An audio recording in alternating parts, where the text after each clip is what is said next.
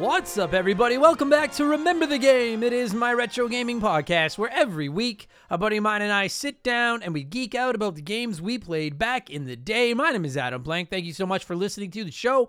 This week it is episode 195, and it's one of our world-famous revisited episodes.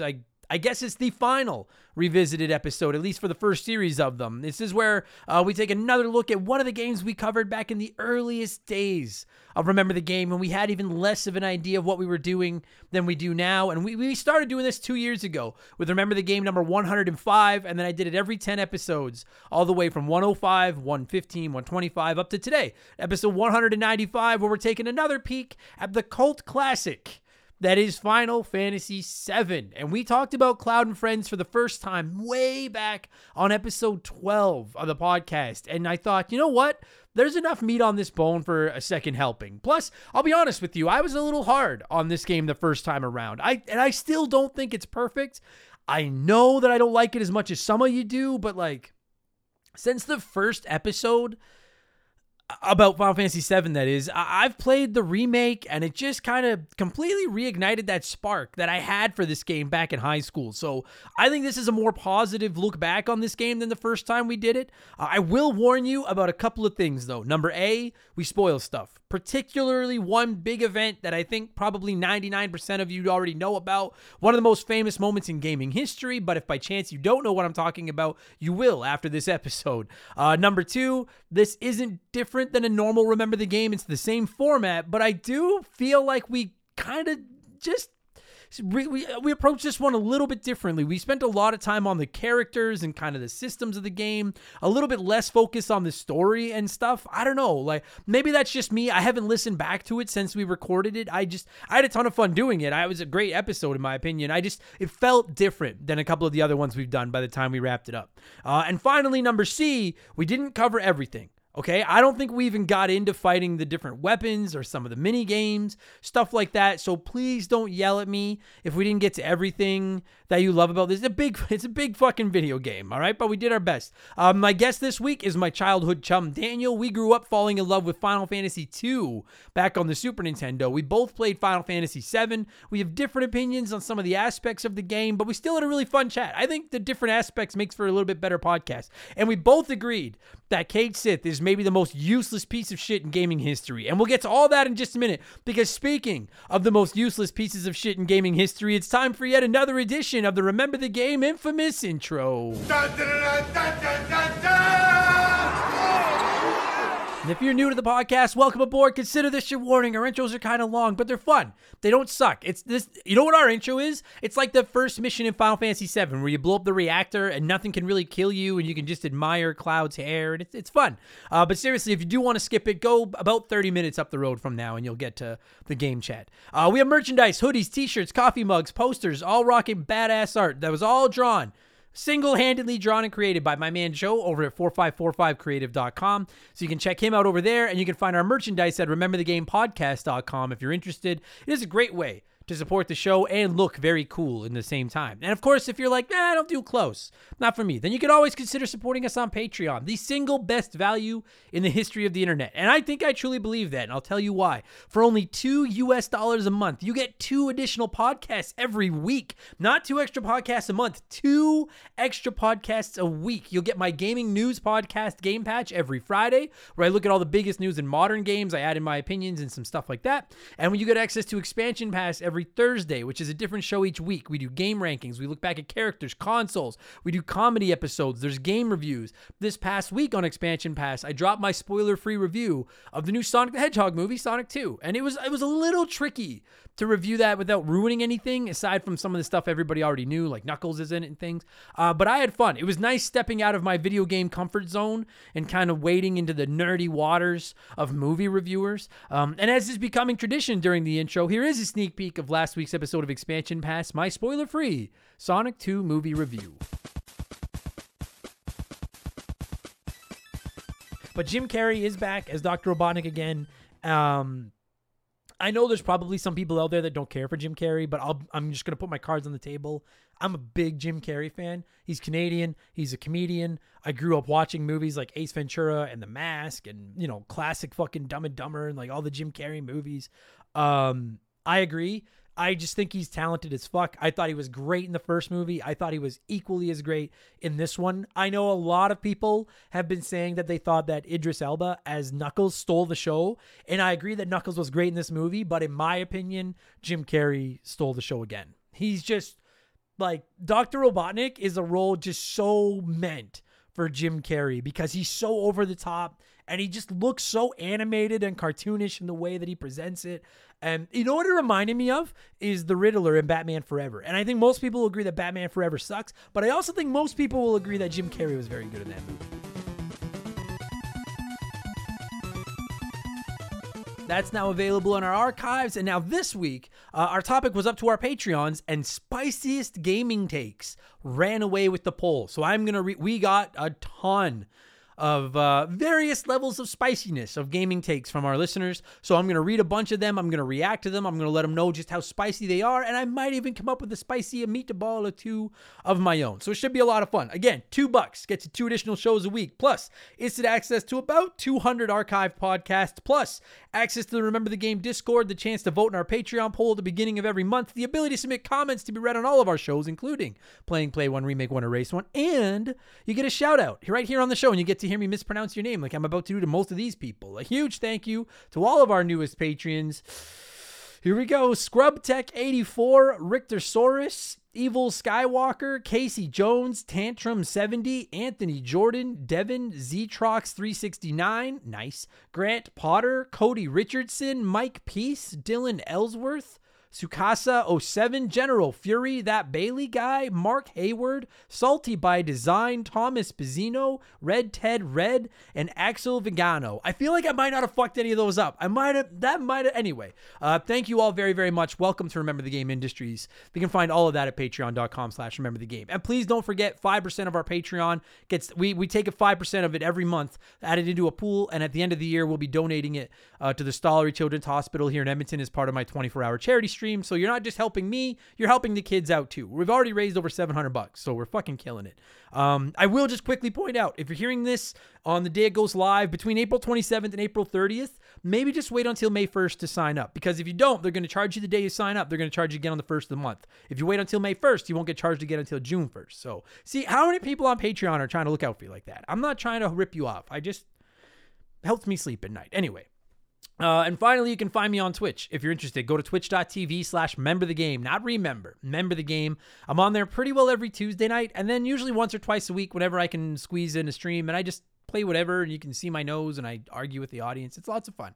So there you go. That's enough blowing myself. Let's blow in some cartridges. It is our opening segment here on the show. I read a few comments and questions from our Patreons, usually gaming-related, but not always.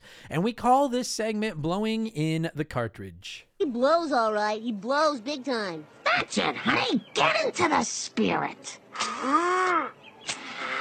Let's blow. Our first blower this week is Dan Page with one of my favorite cartridge blows of all time.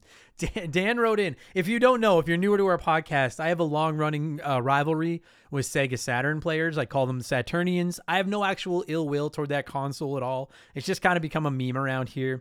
But anyway, Dan Page wrote in and said, if there is life on the planet Saturn, do you think they have a shitty video game console named Earth? And maybe no one else will think that's funny. I think that's fucking hilarious. And as a professional pays his bills with his comedian, thumbs up, seal of approval on that, Dan Page. Well done. The fucking Earthenites. Maybe that's what some fucking podcast host on Saturn making fun of the Earthenites. I love it.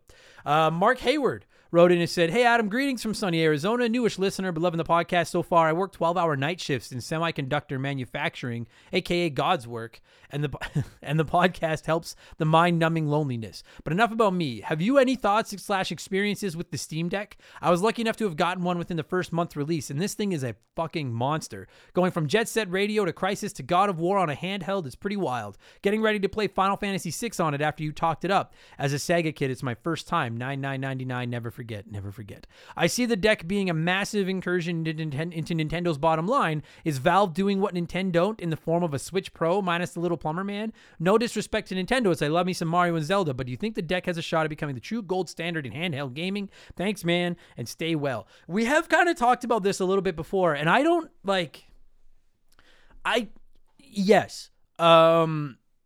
and short answer, I do think there's a possibility that the Steam Deck, or the Steamer, as we call it around here, becomes the gold standard in handheld gaming. But there's a caveat on that. First of all, I've talked about this with the Steamer before. I'm not entirely sure who they're targeting with the Steam Deck. Are they going after people like me that want to play some PC games but are scared of PCs? Or are they going after PC gamers that are like, we'd like to take these games on the go? Because a majority, at least of the comments we've had in our community, have been from non-PC gamers that are more interested in it than PC gamers themselves.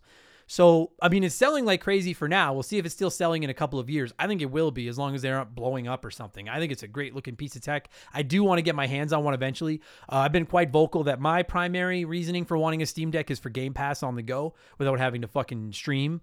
But we'll see. I'm going to wait till they're a little bit more readily available before I pick it up. To answer your question, do I think it has a shot at becoming the gold standard in handheld gaming? I do, in the sense of like, I could see it kind of doing to Nintendo what the PlayStation did to the Nintendo 64. And it didn't kill Nintendo, but they were like, hey, look, like, this is what happens when...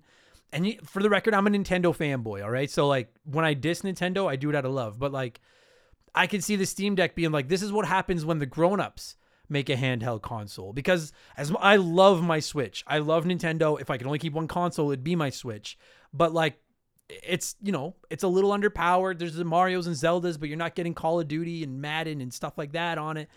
So I could see the Steam Deck becoming the PlayStation of the handheld gaming. In theory, at least, it could. But I don't think Nintendo's ever going anywhere. I think, like you said, they've got Mario, they've got Zelda, they've got Pokemon.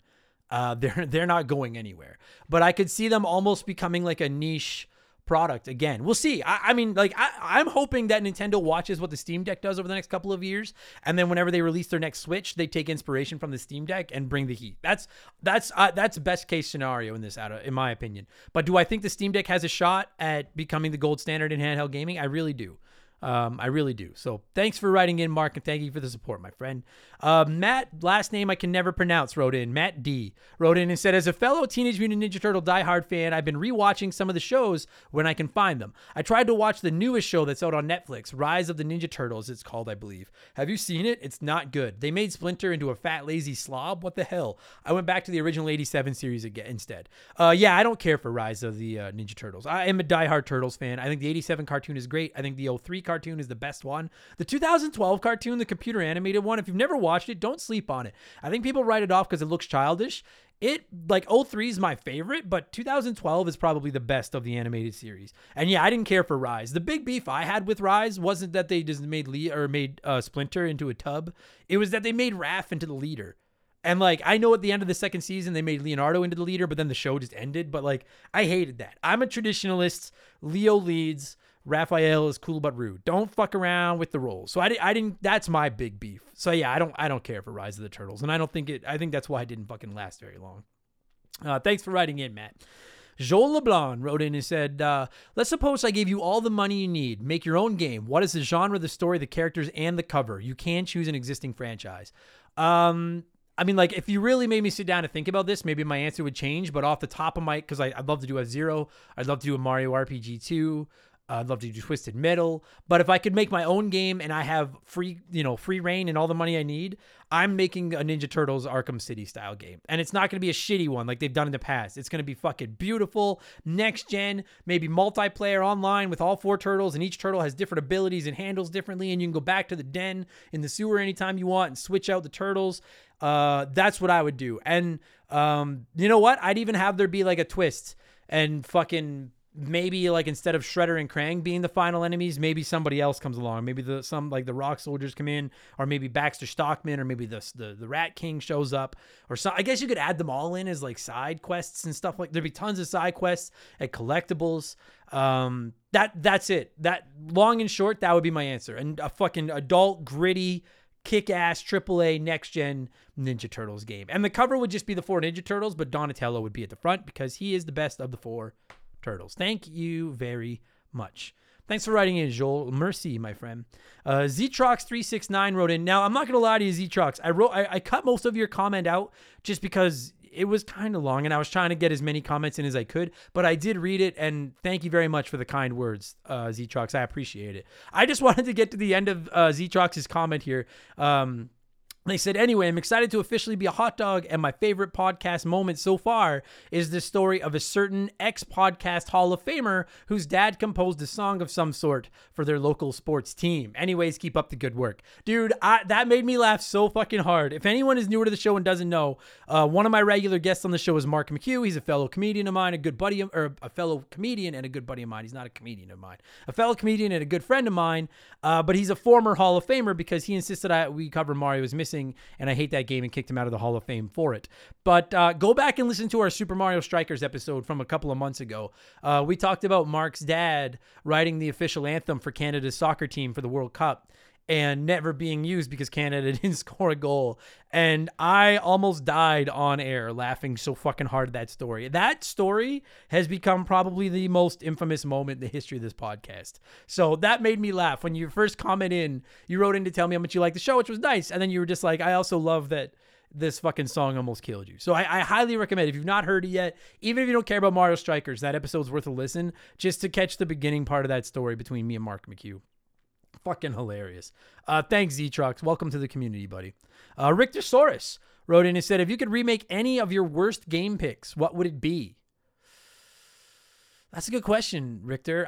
So the three that popped into my mind were Mario's Missing, Echo the Dolphin, and Majora's Mask, which I fucking hate. I'm not going to remake Mario's Missing because that's kind of Luigi's Mansion. They did that.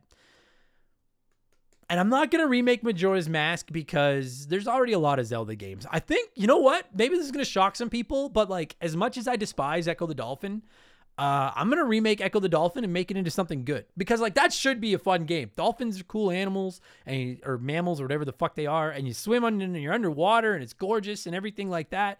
That game just licks all the ass. We have covered it here on the podcast a couple of years ago in the archives. I think it's in the 80s, episode 85 or something, if you're interested. But yeah, I would remake Echo the Dolphin and I just make it into something that doesn't suck. Plain and simple. Thanks, Richtersaurus, for writing in. MC Accio wrote in and said, do you like Kit Kat bars? If you do, how do you eat a Kit Kat bar? The community can answer this question as well. I want to prove something to a friend. Thanks. Yeah, I haven't met a chocolate bar I don't like, man. I'm a piggy. And I eat my Kit Kat bars like a human. I fucking break them into four and then I eat them one at a time. If you want to just take a big bite out of a Kit Kat bar, then you go with the Kit Kat Chunky, which is also fucking incredible chocolate bar. But if I mean a standard Kit Kat, you break it into four twigs and then you just inhale these, shovel those twigs in your mouth as fast as you can get them in there. Man, when we were in Japan a few years ago, they had Kit Kat bars of like every flavor under the sun. It was fucking unreal. And I was in heaven. God, I love Japan so much. And I do like Kit Kat bars. Thanks for writing in, MC. Finally, before we move on, it's letter time. And I bent my Wookiee. Wrote in and said, hello, Mr. Blank. With all the classic game collections dropping this year like Sonic, Capcom, Ninja Turtles, etc., what other games would you like to see in a classic collection bundle? Personally, I'd love to see a Mortal Kombat collection. Actually, Mortal Kombat. Like, I don't particularly care about Mortal Kombat. Maybe you don't know, but I'm not a big fighting game fan, but I think Mortal Kombat's a great pick. What classic game collections would I like to see? Now, I'm going to keep in mind that I'm not going to say like Mario. I'm not going to say Donkey Kong Country. I'm not going to say Zelda because they have all kind of been released already on, Nintendo Online and stuff like that. As much as I'm a Fairweather RPG fan, I really think that's the obvious answer. Like, I think a Square Enix 16-bit package, like Final Fantasy 2, 3, or 4, 6 on this, whatever you want to call them. But the two Super Nintendo Final Fantasies, maybe with Final Fantasy V in there, maybe Chrono Trigger. Like that, dude, you could package Final Fantasy IV, Final Fantasy VI, and Chrono Trigger in a fucking compilation package and you could sell a thing for $50. And I know a bunch of you listening to this are like, fuck that, it would sell. And if you don't think it would sell, you're fucking lying to yourself. So like, I'm frankly shocked they haven't done that. So that to me seems like the most obvious one. I still think packaging up the OG Pokemon games would fucking print money too. If you release like red, blue, yellow, gold, silver, I don't remember what the third one in that generation was, diamond, whatever. But like if you fucking like release those in a package, like add a little bit, just add online and sell them. You could sell those in a package. And frankly, I still think that might happen. So those are two that jump out to me. If you're asking me personally, which one I would love, I'd like to see Battletoads. Take all the old Battletoads games, put them in a compilation and drop them. I don't think it'll ever happen, but I never thought the Ninja Turtles one, is the one that I want. To see the classic Ninja Turtles games in a collection, that's the one I'm after. I'm also very excited about the Sonic one. I own Contra. I own Castlevania.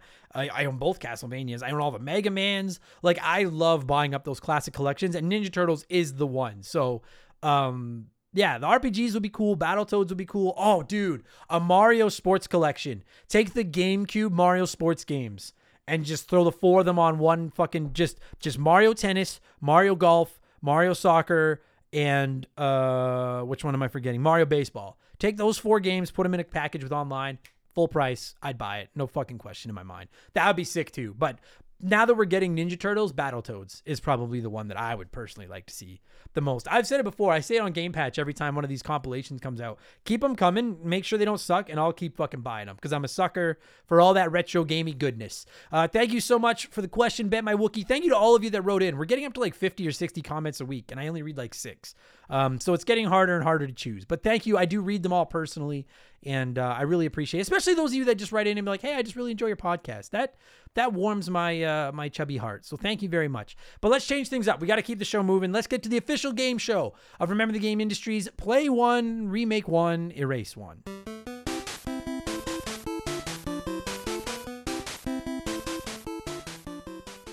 And a huge thank you to Classic Concentration from the NES for unknowingly providing us with the theme music for the show. The rules are simple. Every week, I give our patrons 3 retro video games. They can play one as it was released, remake one as a modern game, and the third game is erased from time forever. And as always, there are no wrong answers, but there is a right one. We'll get to that in just a minute. And this time around, we're talking arguably the PlayStation 1's most iconic RPG.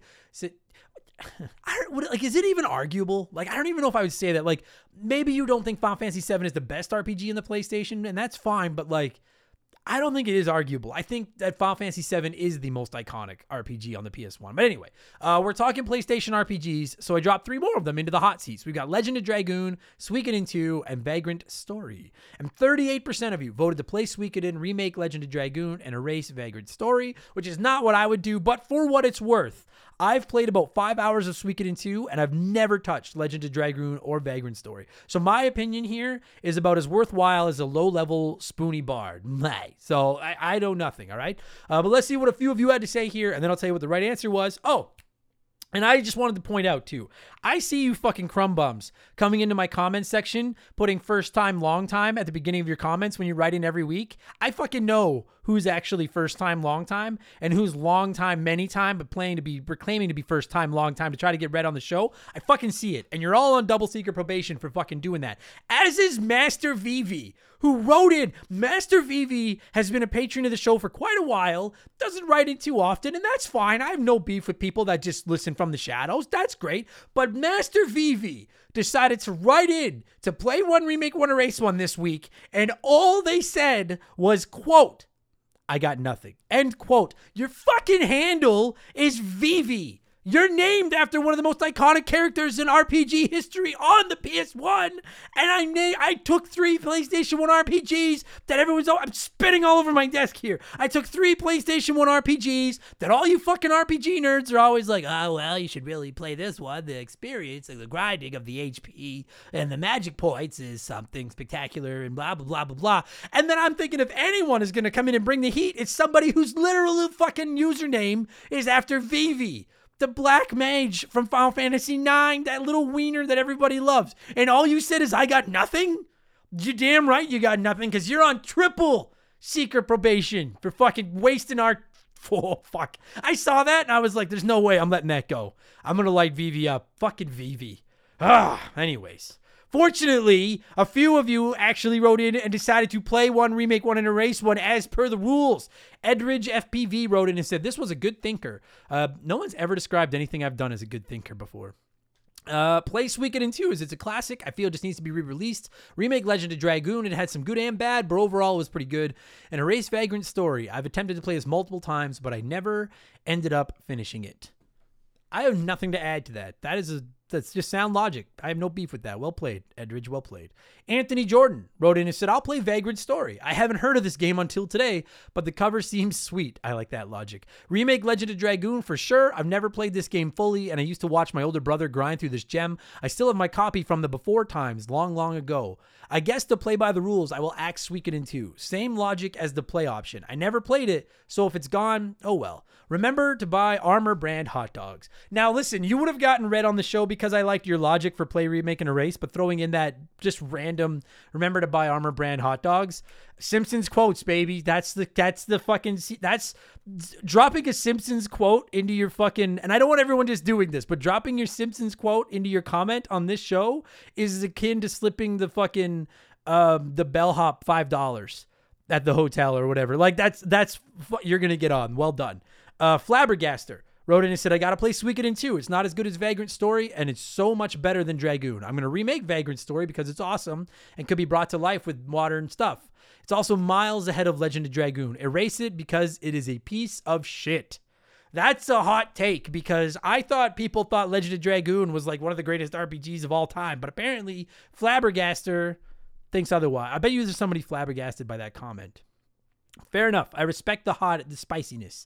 Doralingus wrote in and said, remake Legend of Dragoon. That game with updated graphics and mechanics would be phenomenal. It maybe would even sell well enough to get us a sequel finally. Play Suikoden II. That game for me is absolute perfection. And erase Vagrant Story. This game was a lot of fun back in the day, but if one's got to go, it's the weakest of the three. Sorry, it's chopped. I got to say, I have no beef with your logic, Doralingus, but it fucks with me so hard when you guys put remake and then play. When you guys change the order up, my simple mind is just like, wait, what? But all right, I got you. So you're going to remake Dragoon, play Suikoden, and erase Vagrant Story. All right, fair enough. Brent Scott, a couple more here and we'll wrap this up. Brent Scott said, since this is a PS1, play one, remake one, erase one has to partially be based on graphics. I'll play Suikoden 2. I've never played it, but it looks interesting. Most importantly, it's stuck to sprites, so it does not need a visual overhaul. It's actually a rock solid point. Remake Vagrant Story. It had a promising weapon deconstruction and reconstruction system that could benefit from a tutorial a second time around and advance through areas more like Metal Gear Solid while taking advantage of the 3D environments. Plus, the character models could use a facelift from PS1 polygons. And then erase Legend of Dragoon. Some of the selling points from that game can be found in Breath of the Wild 3 or the Record of Agarest War Games. You had me until the last sentence of your fucking logic, Brent. And then you went full Professor Frank with the, well, we could get rid of Dragoon because the same, mechanics could also be found in Breath of the Wild 3 or Record of Agarest War Games. I'm like, so I fuck, this is the nerdiest, I don't know that much about RPGs. So whenever we talk RPGs, I'm just I feel like Bart riding his bike to the observatory with the fucking super friends, just fucking nerds. I respect your nerdness. I'm a nerd too, but you fucking nerds. Speaking of nerds, Keegs and his stupid arrow handle wrote in and said, play Suikoden 2. It's perfect as it is. Remake Legend of Dragoon. The timing windows on the additions is kind of rough. Just some polish would elevate this game even more. Erase Vagrant Story. Sucks to do it, but I can't erase the other two. That wasn't nearly as edgy as I thought it was going to be, Keegs, but fair enough.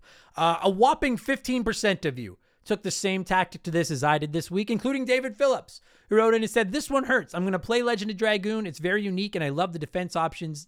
I love the defense option does something rather than just being a waste of a turn. Remake Vagrant Story. It's a wonderful game, but the slow menu loading really drags the game on when you're switching weapons every single room, and the PS1 graphics could certainly use an update. Erase Suikoden 2. I do love this game, but something has to go. I just wish it didn't have to be this. Now, I'm not going to lie to you. My logic for why I'm playing one, remake one, and erasing one is completely different from yours, David, because I have no idea about any of these mechanics you're talking about, but I would go in the same order of you. I would play Legend of Dragoon because people keep fucking asking me to do it, and if I race it, I'm afraid I'll catch holy hell. Plus, I hate erasing games I've never tried. So I'm gonna play Legend of Dragoon. I'm gonna remake Vagrant Story simply because I've played Suikoden and I don't really get it.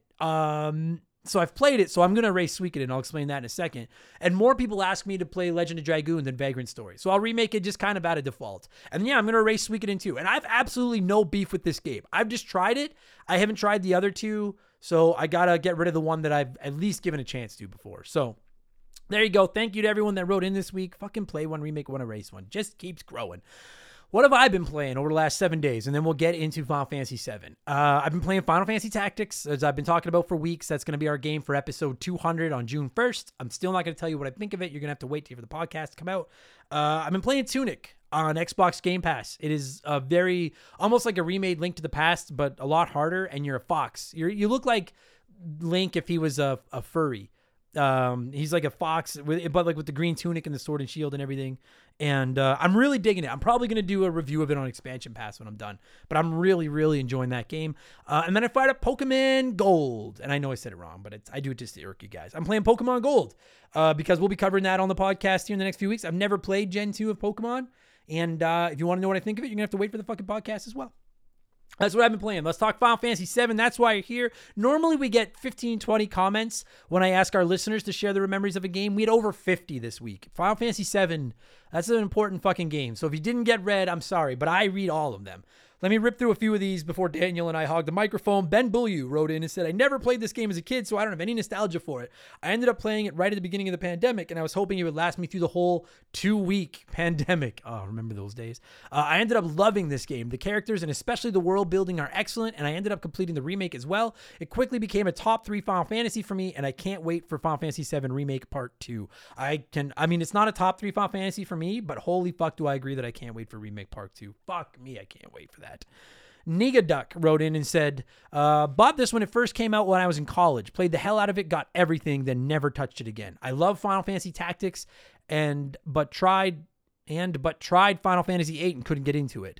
Maybe 8 and 9, but tried Final Fantasy VIII and couldn't get into it. This was my last Final Fantasy after starting with 2 and 4 on the SNES. Came back to it after I heard your remake episode, and man, the blocky characters did not age well. But watching Cloud spin his blade at the end of a battle brought back so much nostalgia. My plan is to play the remake this year. Also want to try 9 after all the good things. Okay, so then I don't know what you meant after I love Tactics. But anyway, yeah, dude, I could take or leave Final Fantasy VII as far as playing it today, but the nostalgia for this game is like almost unparalleled.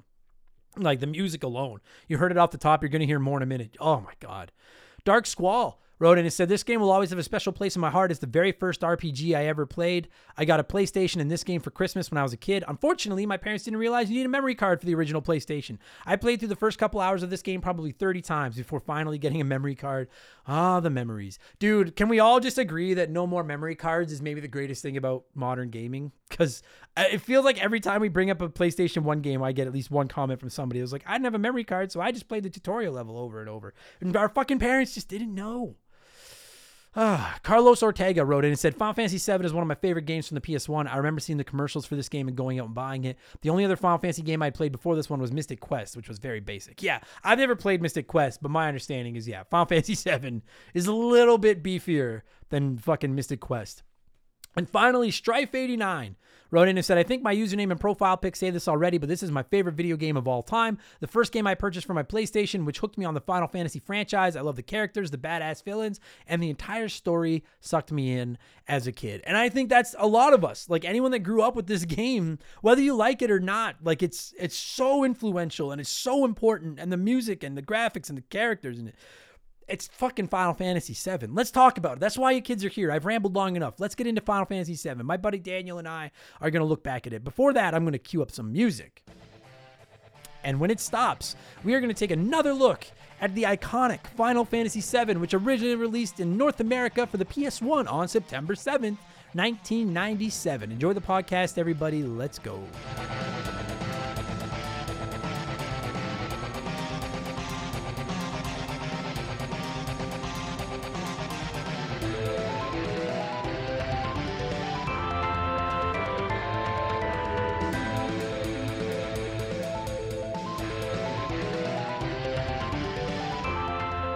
Okay, so joining me via the blank phone this week is a good buddy of mine, one of my oldest chums, one of the mods, one of the power, the Mad with Power mods over in our Discord. You may know him as Stupid Monkey. I know him as my buddy Daniel. How's it going, man? Pretty good, buddy. How about you? I think I'm good. Listen, we were just talking about this off air. I'm a little nervous about this episode. This is one of those games. This is just like when we did Pokemon. When we covered Pokemon Red and Blue, I said, no matter what we talk about, somebody is going to yell at me for not bringing something up. And that's exactly what fucking happened. And I'm 1,000,000% sure that's going to happen this time. So I'm just getting it out there right now. I got two disclaimers I want to throw at everybody before we start. Number one, this is like a 45-minute to an hour-long discussion. We are not going to cover everything in this fucking game, I promise. So if we forget to bring up your favorite materia or your favorite minigame or Cait Sith as a whole because he fucking sucks, that is not on us. We ran out of time. And number two, what was the second point I was going to make? Oh, right. We are going to spoil some stuff. There's one, and Daniel, I'm sure you know exactly what I'm talking about. There's one pretty iconic moment in this video game. And you've all been warned. If by some fluke you've never played or had Final Fantasy VII spoiled for you, we are going to spoil it. So maybe just listen to one of the other episodes. Is that fair? I think that's fair. I think that's fair, yeah. Okay. So first of all, we can talk about the big iconic moment in this game, and that is the moment where if you play your cards right, you get to go on the Gold Saucer date with Barret. I've been able to get the date with Barret. You haven't? Nope. Me neither. I almost always get Tifa. I've had Aerith a couple times, and you know, actually, just gonna cut in. Do you go with Aerith or Aerith? Oh yeah, fuck. That's the other thing. I know that it's like technically Aerith with TH on the end, but I don't give a fuck. I played this game back in high school, and she was Aerith, and she will always be Aerith to me. So yeah, either, what do you go with? Either's acceptable, but. Yeah, I always go with Aerith, and like ever since I heard that, like it just sounds more right to me. Okay. You know, I'm not gonna make fun of you. I'll make fun of you for how you pronounce Makeover Mako later, but we'll get to that. Yeah, absolutely. Yeah. No, you know what? Okay, so like, let's just fucking. You know what's nice about covering this game compared to some of the lesser known games on the show? Some of the lesser known games, I feel like we do need to spend 10 or 15 minutes, kind of setting the table and explaining the groundwork for the game. This is one of those games where, like, I've learned my lesson about saying everyone that's listening to this has already played this, because every single time I say that, I get at least one, like, I've never played it message. So maybe not all of you have played Final Fantasy VII, but I am willing to lay money that there's not a single person listening to this episode that doesn't know about this game. Like, the thing is, dude, is like, some people think it's overrated. Some people think it's underrated. Some people think it's the greatest RPG ever, the greatest game ever, blah, blah, blah. We'll get into all that, but like, and I hope what I'm saying here makes sense. This is one of those like rare games where like everybody knows it. Like it's, and I truly think I truly feel that way. Everybody knows this game. No, this was a cornerstone game. I mean, it's what set up the PlayStation. Yeah. It's also what ended Square and Squaresoft. Yeah. Like I would argue like. I don't think this is an exaggeration. And I'll be honest, I don't know if I think this game is overrated, but I don't like it as much as some people do. But I will say that, like, I would put this game in the same conversation as, like, Super Mario Brothers and Doom as far Absolutely. As, like, the most influential video games ever made. Ever. Absolutely. And it's Without not... right? And it's not because it's the first Final Fantasy, and it's not because, as far as I'm concerned, it's not the best Final Fantasy. It's just... It's like you said, like... You could make an argument for Metal Gear Solid. You could maybe make an argument for like Resident Evil, maybe Crash Bandicoot, I guess. But like when I think of the PlayStation, like Final Fantasy VII is like, that's the game. Well, you got to buy it. Well, what? I bought it, and then yeah. I was talking to some family members. They're like, oh, we have a PlayStation that we don't use. Why don't we just give you ours? So I went and returned my PlayStation. I'd gotten the free copy of Final Fantasy VII. And this is when they just, you know, when you got a free thing, they just gave you one from the box behind the counter. They didn't scan it in. So they're like, well, the game's yours. So oh, shit. I got free. Wait. So you bought a PlayStation that came with a free copy of Final Fantasy VII, then returned your PlayStation, but they let you keep the free video game? Yep. Jesus. Was it at GameStop, EB Games, whatever?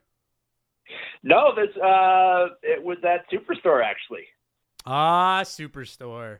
Okay. Yeah. Because I was going to say, like, no wonder GameStop's fucking going out of business. Jesus Christ. They just gave away fucking copies of Final Fantasy for free, but okay, it was Superstore.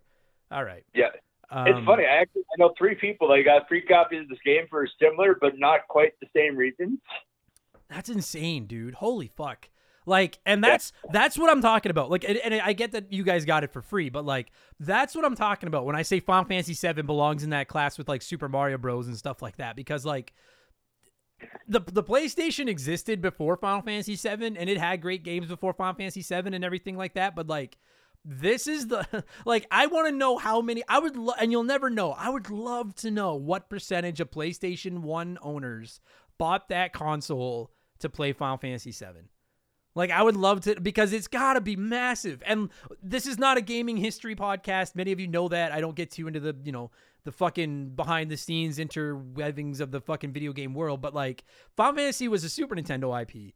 Like, that's where Final Fantasy was. And then when the Nintendo 64 went to cartridges, they're like, Final Fantasy VII is going to be like 3,000 cartridges. So then it went over to PlayStation to be on CD. Like, it cannot be understated just how big of influence this game had. Like, I would argue that the Final Fantasy VII is the reason PlayStation destroyed the Nintendo 64 as hard as it did. And Nintendo never recovered from that. I know they're killing it right now. I love Nintendo, but PlayStation, like them or not, have been the kings of gaming for like 25 years. And it all goes back to this game. And look at that. Case in point, a whole bunch of your friends, I know you got them for free, but they were, I'm sure they were buying PlayStations to play Final Fantasy VII, right? Like, fucking unbelievable, man. Anyways. Okay, so we disagree on Aerith's name already. I wanted to ask you, do you like Aerith? Aerith? I can't fucking stand her. So I'm curious. No, I never liked her. I found her annoying. To all end in this game. You know what? I am glad that she wasn't around. I never used her come the end of the game for obvious reasons, and I was very okay with that. Yeah, me too. I don't know if that's a popular take or not, but like by far. Like, I'm just like, at least of your party members, like, are we in agreement that Cait Sith is the worst one? Yeah. Yeah. Okay. If I had to pick between either taking Cait Sith or Aerith, I'm taking Aerith. Sure. But okay. Yeah. Sith is the fucking worst. That's the only exception. Sith is the fucking. Cait Sith is absolutely useless. Oh my God. And the thing is like, why couldn't it just, so like, again, I'm not, most episodes I try to set the table. I'm just expecting that you know something about Final Fantasy VII this week if you're listening to this. And if by chance you don't, this is one of our revisited episodes. You can go back to, like, I don't remember now, episode 9 or 10, where we first covered Final Fantasy VII, and then we'll probably give you a little bit more of the lay of the land of the story and everything. I just want to get, like, we're on time. I want to get right into the characters and everything. By far, Cait Sith is maybe the worst character in any Final Fantasy game ever. And the thing about it is, like, the character story is, like, moderately cool. Like, that it was, like, controlled by, you know, was it one of the Turks? I think it was one of the Turks controlled Cait Sith. Or was it just a member of Shinra? It was Reeve, so he was one of the board members. Right, he was the guy. Right, thank you.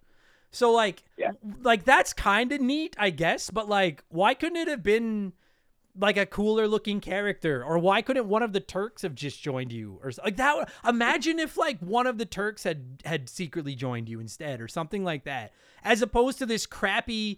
And I guess maybe they, like, part of it was they were like, well, we can use them as, like, a sacrificial lamb because if you kill him, it doesn't matter because another Cait Sith is going to come along. But, like, I hate the way that the character plays. I hate the way it looks. I hate the way it talks. I hate everything about the only character I put in the same discussion as them. Like, that's the Spoony Bard from Final Fantasy IV, Edward. That's fucking Quinoa or whatever the fuck that chef thing is in Final Fantasy IX. That's this character. And I don't understand why do Final Fantasy games always have to have a dud?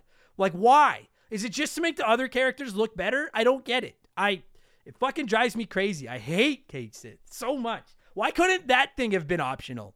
Instead of Yuffie and Vincent, why couldn't Cait Sith have been fucking optional? That would have been good, except, you know, of course, he's required, you know, he's part of the story in so many parts, because the whole sacrificial thing is part of it, because that's how you get the black materia. Sure, but you could have rode around that. Oh, absolutely. Fuck, but I know part of it is, like, the joke character is a very common trope in Japanese media. And, I mean, it's a Japanese game. I guess so. You know, I'm as white as you get. But at the end of the day, this game was written by Japanese. It was, you know, it's same with all the other Final Fantasies. it drew on a lot of Japanese inspiration for things, and like the whole setting, the whole industrialized bit was it was based on the whole industrialization of Japanese culture thing. Ugh, I just fucking hate him. Like, even if like when he dies to get the black material, like why couldn't he have killed him off and then have like Reeve or somebody fucking show up? Like anyway. I'm trying to think, like, so I don't like Cait Sith. I don't like, I get why Aerith is so important, Aerith, but like, I don't like her. I'm glad that she died. Like, I fucking can't stand her. And in the remake, which I don't really want to get into the remake. I want to talk about the base game, but like, now that she has a voice, like I hated her even more. Like, I've always been a Tifa guy. Like, and it's, I'm not talking like sex appeal or anything. Like, listen, like, of course we all know they're hot. Like, that doesn't matter. Like, they sexualize like half the characters in these games. That's not the point. I just think Tifa's cooler. Like, I think she's a better story. I like the childhood friend. She's a badass. Like, Tifa's fucking... I would go as far as say Tifa's, like, one of my favorite Final Fantasy characters ever. She's awesome. No, I'd get behind that. She's my favorite in this game. She's it's always a toss-up depending on the day you ask me. It's either Tifa or Cid. Yeah, Cid's my favorite by a mile. Cid, dude, like, the Cid in this game is the best Cid in any Final Fantasy, and for my money, the Cid in this game is my favorite character in any Final Fantasy. I adore that man. He is just a crusty, bitter old fucking pilot with his giant spear, and he can fucking call in airships to bomb people. And then when Cloud fucking gets sick or whatever, they make Cid the captain because everyone's like, well, at least he's like, we all respect him. He's fucking Cid. I love, it drives me crazy that he's the last guy to join your team because he's my favorite one in the game. I wish that we had him way earlier. Yeah, one of the things I like is, like, I mean, he covers a lot of two of my favorite things from Final, both mine and your favorite one, the Final Fantasy IV, is he's a grumpy angry mechanic, just like Cid in that one, and he fills the Dragoon role, the whole spear jumping thing. Yeah, and Kane was one of my favorite characters in that one, like just Dragoons in general in Final Fantasy games. Yeah, and then the fact that he's the grumpy swearing mechanic, who, like, deep down is a good guy, and you know that, but, you know, he's still going to swear at everything and all that. Yeah. On top of it, like, you know, it's nice. He owns up to it when he realizes that he was wrong. Like, the whole reason he was, you know, he got pissed off at what's-her-name, you know, she was right, and he actually owns up to it and apologizes. His wife, or whoever she was, the one that, like, cost him his trip. Yeah. Yeah. And that's the other thing about Cid is, like, that's a great backstory. And I want to get into the backstories in this game because one of my, like, I wouldn't even necessarily call it a beef with Final Fantasy VII. It's just that, like, I do think there's some, and I think most fans would agree, like, when you're playing the original game, and this is before the spinoffs and the fucking movie and the remake and all that, like, there's some points in this story that are kind of lost in translation. Like, I remember finishing this game back in high school and then being like, I don't quite, like, who the fuck is Zack? Like, what the fuck happened here? Like, there's some things that are a little bit confusing in this game, and we'll get into that. Yeah.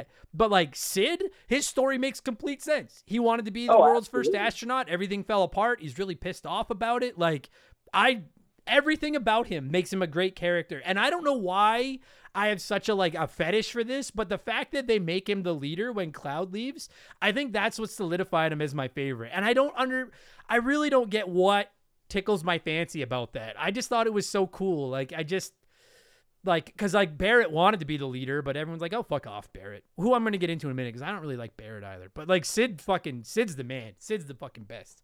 I love that guy. Who would you say, so we both agree that Cid's our favorite, and then Tifa, we both agreed, was probably number two. Who would you say is your number three, your third favorite character, if you're rounding out your top three? I like Barret. Do you like? Okay, all right. Well, go ahead then. Like, so, like, why do you like Barret? I'll give you the floor. I don't hate Barret. Like, he's not Cait Sith. He's middle of the pack for me. But, like, why do you like Barret so much? He's the big, loud, angry guy that is. All his competence and the things he can do right are so hampered by his personality and whatnot.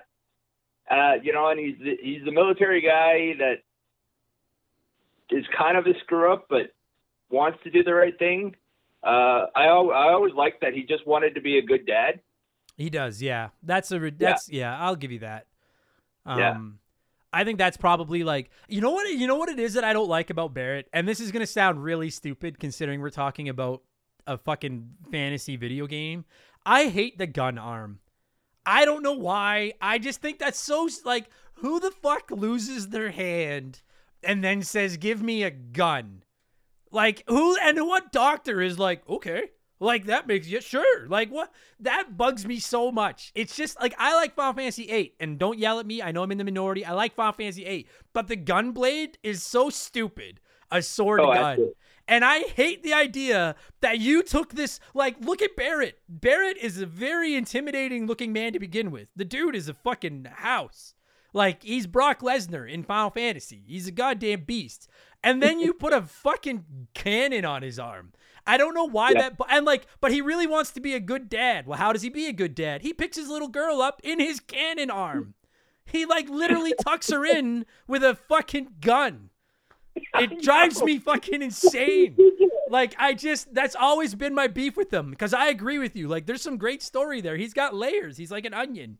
Like, I like that he wants to be a good dad. I like that he's trying to stick up for the planet. But I like that he gets so angry all the time and blah, blah, blah. Like, I'm down with all of that. I like the whole story with him and his buddy there who also fucking lost his arm and got a gun fucking put on it, which doesn't make any goddamn sense. It's just the gun arm that fucking drives me insane. It just feels so gimmicky. I don't know. Maybe I'm reading too much into it. I fucking hate the gun arm. Character-wise, though, he's a good character. I'll agree with that. No, I think it's hilarious that you've got easily the most physically imposing guy, and he's the gun guy. Exactly. Like fucking. Why couldn't like? Hilarious. Give Cait Sith the fucking gun. Like, let his fucking robot body open up and have a gun in it. That would make total sense. I'd be like, sure, he's a weapon from Shinra. That makes sense. Not this fucking widower father who fucking wants to help his little girl. Like, fuck. Anyways, I know I'm going too far into it, but okay. I can get on board with your logic. I like your logic. Yeah. And then, after that's probably Vincent. Like, see, I'll admit, I know it's dumb and whatnot, but I did like the grumpy loner aesthetic. I like the armored arm. Yeah. Okay. I can get on board with that. Vincent's my number 3. And it's funny because he's my I never use him in the game. Because his limit, his limit fucks you. And then I never use him. Yeah, exactly. Like, you go get him. And his story that, like, he was this fucking, like, science experiment. He used to be a Turk and all that. Like, all of that, so badass. And he looks badass. And he's, like, cool as a cucumber. And that's all rad. But I hate his limit break because he turns into a monster that you can't control. And it just ends up, half the time, it just ends up fucking you. Where he ends up healing the fucking opponent as opposed to hurting them. Drives me insane. So, like, he's my 3rd favorite character, but I never fucking use him, ever. Yep. Who haven't we talked about other than... We'll save Cloud for last. Oh, Yuffie. Yeah, and then, you... Honestly, Cloud is one of my least favorite. He's probably my 2nd least favorite after Cait Sith. Yeah. Okay. Like, he... Yeah, I mean, I don't... Okay, just quickly, like, have you got any hot takes on Yuffie? I think she's fine. I could live or die without her. Like, I don't really care. Yeah. Yeah, I'm indifferent. You know, the obnoxious teenager it's a trope, and it's a trope that's there for a reason. It works. Yeah, I just don't care. Yeah, agreed.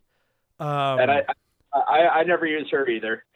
No, me neither. Yeah, not really. Although no, you know what? I was gonna say the Final Fantasy VII Remake DLC. She's pretty rad in it, but I don't want to. We'll stay away from that. We'll stick to the game. So then, is that every? I think. Oh God, if we forget someone, we're gonna take shit. But is all that left is Cloud? And then Red XIII. Him. Woo! Thanks, buddy. That would have been, holy fuck, I can't imagine the emails I would have fucking gotten if we had forgotten Red XIII. Oh, Jesus. Yeah. Okay. Red XIII, best doggy ever. Yeah. No, I like him. I don't know where I'd slot him in. He'd probably be like, right behind Vincent for me. He'd be in that 3-4 slot. I think Red XIII's because I love animals, and he is like a wolf, right? He's like a coyote wolf thing. Yeah, Like he's a dog of some kind. Yeah, he's some wolf thing. I mean, you know, he's something. He lives for 500 years based on that end scene. So. Yeah, he's like I look at him as like the Splinter of the team. Like I like he's the only like I know they make Cid the number one after Cloud leaves, but like I could have lived with Red XIII being number one as well, just because he's old and everyone like listens to him and respects him and he's experienced. But he's not that old. He's the equivalent. Like he's I think they say he's about 50 or so, but in like his species years, he's the equivalent of a 16-year-old. Right? Yeah, he's like a teenager by like his standards or whatever. Yeah. The you know what wins me over with Red XIII is the very first time you run into him. And he's like acting like he's going to attack Aerith. And then afterwards he's like, hey, sorry about that. I was just trying to fool him. I just like, I don't know what it is. I just thought that was so, I thought that was great writing. I thought it was clever. And I was like, man, what a cool character. And like, I just never, I don't understand how anyone could have a beef with Red XIII. Like, he just seems like such a, he's just rad. I'm a fan. I like that guy a lot. I can't believe we forgot. Oh my God. Thank you for catching that. That would have been ugly. And I knew there was somebody. I'm thinking like, there's gotta be somebody we're forgetting. So then that brings us to Cloud, and I kind of agree with you, but I want to hear what you have to say before I go off. Like, so you said he might be your second least favorite after Cait Sith, or about Cait Sith. There's a huge gap between the two. Cait Sith is really truly horrible. Yes, he is. But like, part of it's like just the way the story works, and Cloud, you know, like Cloud's. I don't want to say boring because like there's a lot to him, but. He's kind of boring. He's just generic actiony superhero, and then he's, you know, and then he has a small episode, and then he's back to being generic. Yeah, I kind of agree with you, and like I know we're gonna probably take some shit for this. Like I don't hate Cloud. I think he's okay, but like, and again, you've got to remember too, like if we're just talking the base game, I don't know. Maybe I'm just dumb. I would like to know what you thought about this, but like. All the flashbacks, like the flashbacks of him like going with Tifa to the reactor and then finding out that he wasn't him, but he was like a regular soldier and Zack was there, and then him and Zack went off and then Zack died and then he survived and whatever. Like I was thoroughly lost by the end of this game. When I played it back in like 1997 or whatever year it was it came out, and the other shit, like I didn't have all the other media and stuff. I didn't quite understand what all that was about.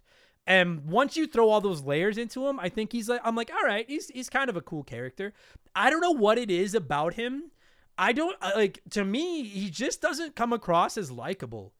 Like I'm like, no. Like Cecil in Final Fantasy IV, likable.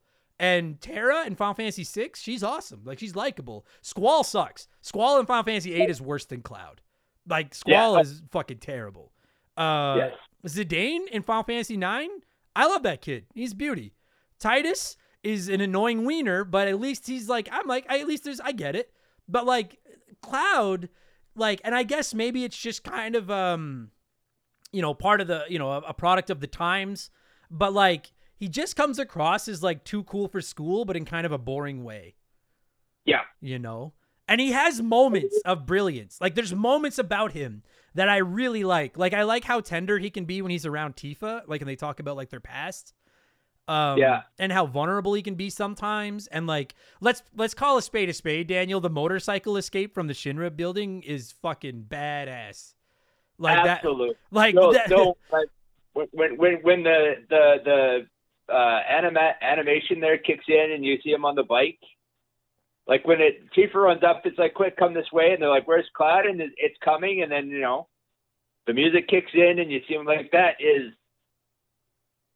That section is great. That's legitimately my single favorite moment in any Final Fantasy game is that part where they're all in the back of the truck and fucking, and then Cloud just takes off on his motorcycle with his fucking 12-foot long sword. That makes no sense in the world of physics, but I love it anyways. Like that's badass, but there's just, I agree with you, man. I don't know why I don't hate Cloud. I just like He kind of comes across as just like, and I guess he is, but he comes across as like a moody teenager. And I'm just like, I would rather remove you from my party and roll a group of like, I would like to roll a group of Cid, Tifa, and Red XIII. Like, I don't need you. But unfortunately, other than a short time when he's sick or whatever, you kind of have to have him in your fucking party. Yeah. And it drives me crazy. So where do you stand on and we still have to talk about that fucking long-haired villain But where do you stand on Zack? Like, I don't, from this game, I don't, and then now I get it. I don't entirely understand Zack. I don't really care about him in this game. So the game made me want to know more about Zack. And I didn't quite get the story back then. I was like, especially replaying, I just replayed it to get ready for this. Yeah. And you're like, I mean, I was closer than I thought I was for how I thought the story went. But like, I mean, I missed things. Like there's one spot where you run into one of the towns and you run into Zack's parents.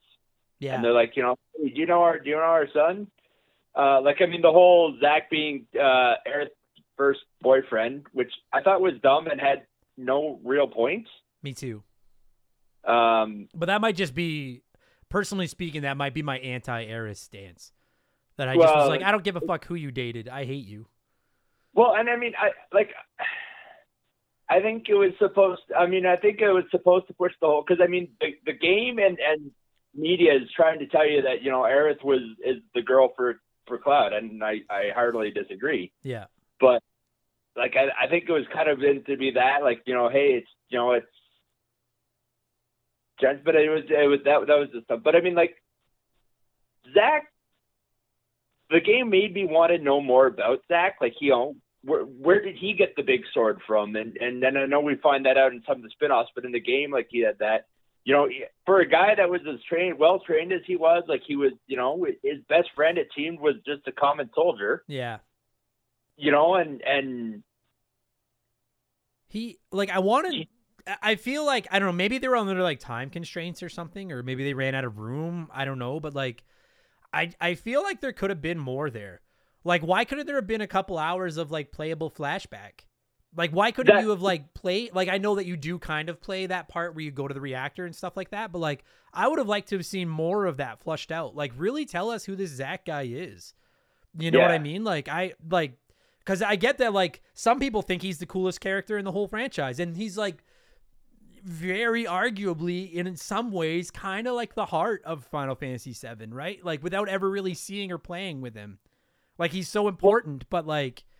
I wish that they had done more with them, because I really do. And frankly, I think that it would make me have liked Cloud a little more back then too, if I kind of more understood what was going on between him and Zack. Yeah, exactly. Because I mean, like all the parts that you start to really like about Cloud, you realize they're all are basically the parts that he appropriated from Zack. Yeah, and like maybe some people are gonna think I'm stupid, but like playing it the very first time, like I thought Zack was like a made up alter ego of Cloud's. Like, until you run into his parents, and his parents are like, have you seen him? And then I was like, well, what the fuck? So who is this guy? Like, and right there, that would have been a perfect, or like when he wakes up from his Mako poisoning or whatever, and he fucking remembers it. Like, there would have been there could have been an opportunity to just give you a little bit more meat on the Zack bone. That's all. But he's cool. Like, I think he looks cool. I think he looks cooler with the black hair than Cloud does with the blonde hair. Yeah, I agree. Yeah. And then of course there's Sephiroth. And I know some people think he's the greatest villain in the history of Final Fantasy. What's that? I'm of the like. I love Final Fantasy VII. It's my second favorite Final Fantasy game. I think it's become a bit overhyped, and it has the thing, and you see it a lot in sports and whatnot, where you got somebody or something that starts to believe its own hype. Right. And I find Final Fantasy VII falls into that, and nothing embodies that more than Sephiroth. Yeah, dude, it's tricky because, like, if you're listening to this or whatever, if you want to sit here and tell me that Sephiroth is the coolest villain in Final Fantasy history, I will, like, circle gets the square. I agree. Like, Sephiroth is pretty fucking cool. That scene with him standing in front of the fire and turning around and walking away, like, I am a heterosexual man, and that scene turns me on a little. Like, he is a badass. Like, that's dope. I just, like, to say he's the greatest villain ever, I'm like, Kefka's got something to say about that. I don't think Sephiroth is that evil. I think Sephiroth is just a mama's boy who's mad. Well, he's just insane, and not the Joker or Kefka insane. He's just legitimate. And you're not even fighting Sephiroth. Like, all the cool things that Sephiroth does in this are all, like, the memories and the hallucinations and things. When you finally meet Sephiroth, he's half a body frozen in a crystal. Sure. Yeah, exactly. And listen, before you start setting your hate mail and everything, for those of you that love Sephiroth, I like him. I would put him, quite frankly, Final Fantasy IV is my, that's my baby. Many of you know that. Same with Daniel. But, I think Sephiroth's cooler than Golbez or any of the villains in Final Fantasy IV. I like Sephiroth. He's neat. And the thing about Sephiroth is, he looks like a legitimate threat. With the long hair and that giant sword. And the one thing I really do like about that flashback to the reactor is just when you see how powerful he is. And that's back then. With all his fucking materia and stuff like that. And you're like, this guy is a badass. And I get why, the whole planet's teaming up to try to stop him. I think you nailed it when you were talking about believing your own hype. It's not that he's a bad villain or anything by any stretch. I just don't I don't think he holds a torch to somebody like Kefka. Kefka is, you nailed it, dude. Kefka is the Joker of Final Fantasy. And the Joker, as much as I'm a Marvel guy, the Joker is the greatest comic book villain of all time. The Joker is magnificent. And so it's not that I'm anti-Kefka, or pardon me, Sephiroth, but I'm just he's not, I'm sorry, but he's not Kefka. He's fine. He's a second or third level Final Fantasy villain. Coolest Final Fantasy villain. There's a reason he's in Smash Bros and fucking Kefka or Golbez isn't. I get that. But I just, I almost kind of feel bad for him sometimes. I don't want to stop him. I do want to stop him, but I kind of feel for the guy. I kind of want to just give him a hug. Man, this game would be completely different if the world was more open to therapy like it is now. Absolutely. Yeah, people would be like, we don't need to go kill this kid in that crater. We need to just fucking just take him out for lunch and talk to him. The guy's been through some shit. Sephiroth never actually learns, because he realizes that he's just an experiment, but he's not entirely. He's still, because he thinks he's just a clone or whatnot, or test tube, but he was still an actual Hojo's his actual biological father. Yeah, which makes it hilarious that he hates Hojo. Yeah, exactly. I just this is just me when it comes to comics, movies, video games, anything. I know some people like a villain that you can almost sympathize with. I don't. Most of my favorite villains are the ones where I'm you are like Kefka, or like the Joker, or like Carnage. No redeemable qualities. You're this is just a human piece of shit. Those are my favorite villains. Because I love anti-heroes like Venom. And so I'm not saying Sephiroth is an anti-hero, but he very easily could have been. And I'm I don't want to stop this guy. I want to convince him to work with us, you know? Yeah. Shinra's the best. Again, just me. And maybe this is, man, I can just imagine the fucking letters. I'm the emails I'm going to fucking get over this episode. But I think it would have been cool if by the end of the game, you teamed up with Sephiroth to stop Shinra, as opposed to you almost team up with Shinra to stop Sephiroth, because the whole world comes together to stop Sephiroth. But I get that Sephiroth is more powerful than Shinra is. Anyway. Okay, I think we covered all the basic characters. I mean, is there any other, we still have to get into the materia and stuff like that. Is there any other characters that we didn't bring up that you? I think the Turks are cool. I don't have anything else to add to them. I just think they're cool. I always like the Turks in this, but a lot of my fondness for them comes from the other media. Yeah, that's fair. Yeah, once they start getting actual voice acting, they almost come across as a far more competent Bebop and Rocksteady. They're charming. I just think they're charming, cool characters that I love the Turks. I wish, dude. Okay, so I wanted to get into this. You grew up playing this game just like me back in the early Angel Fire, GeoCities internet days. There were so many fucking rumors floating around on the internet about this game. Obviously, the big one was whether or not you could revive Aerith. That was debunked completely. It was, but I've pulled up game code, and there's absolutely no way of bringing her back. No, but I will say, I don't know about you, and it's funny because I didn't hate her back then like I do now, but I spent quite a bit of time pretty obsessed with those rumors. And just trying to see, is it possible? Is there really a way to do it? I still think it would have been cool. Correct me if I'm wrong. If you know, I'm fairly... Can you do it in the Japanese version? No. No? Okay. Because there's... I'm almost entirely positive you couldn't. Because there's like because there's like the little... There's just like the little things like when you see her in the church, like that flat, like that half a second of her at the garden and stuff like that. And it just, it feels like it was something they thought about putting in the game and then changed their mind. And I don't know if that's the actual story or not, but I think it would have been cool if you could. Having said that, I do think it's better for the game that you can't. I agree. Right? Like, yeah, that, I agree with that one. And that, I know I joked off the top that the big moment was Barret going on the date at the Gold Saucer, but it's obviously the moment that Sephiroth kills Aerith. And I feel for anybody that played this game already knowing that was coming, because that is, bar none, I don't know, is that a top five shocking moment in the history of video games? That, like, it's iconic.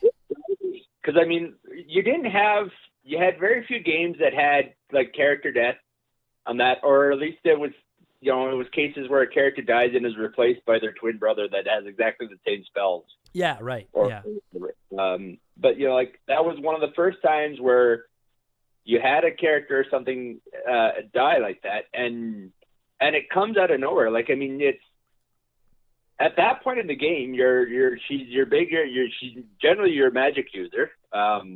She was easily the best for that because she was useless as an attacker. Yeah, she was absolutely like your white mage and everything. And she was real, dude, like, I've never seen her limit break because, like, I didn't fucking spend all the time in disc one grinding up to get her limit break. Yeah. But, like, they give you no inkling that she's going to die. If you don't know, you could spend countless hours grinding away on her character only to, like, lose all that work. Yeah. And because she was your most people's main healer, a lot of people did. I know I spent the time to level her up so she would survive fights, so she could keep everybody healed. Sure. You know, and like, I mean, you're getting all the weapons and things for her. There's absolutely no clue that it's about to happen and that it comes out of nowhere. Yeah, and I don't know why it hits so hard because, like, I'm not going to spoil the names of the characters in case anyone hasn't played it, but, like, characters die off in Final Fantasy IV, like, at random intervals, including a certain scene where somebody, and again, I'm trying to be as vague as possible to not ruin anything, and I don't want to say any more about it because I give away who it is, but a certain stone spell is cast to keep characters from getting crushed between walls. And, like, that moment I was like, what?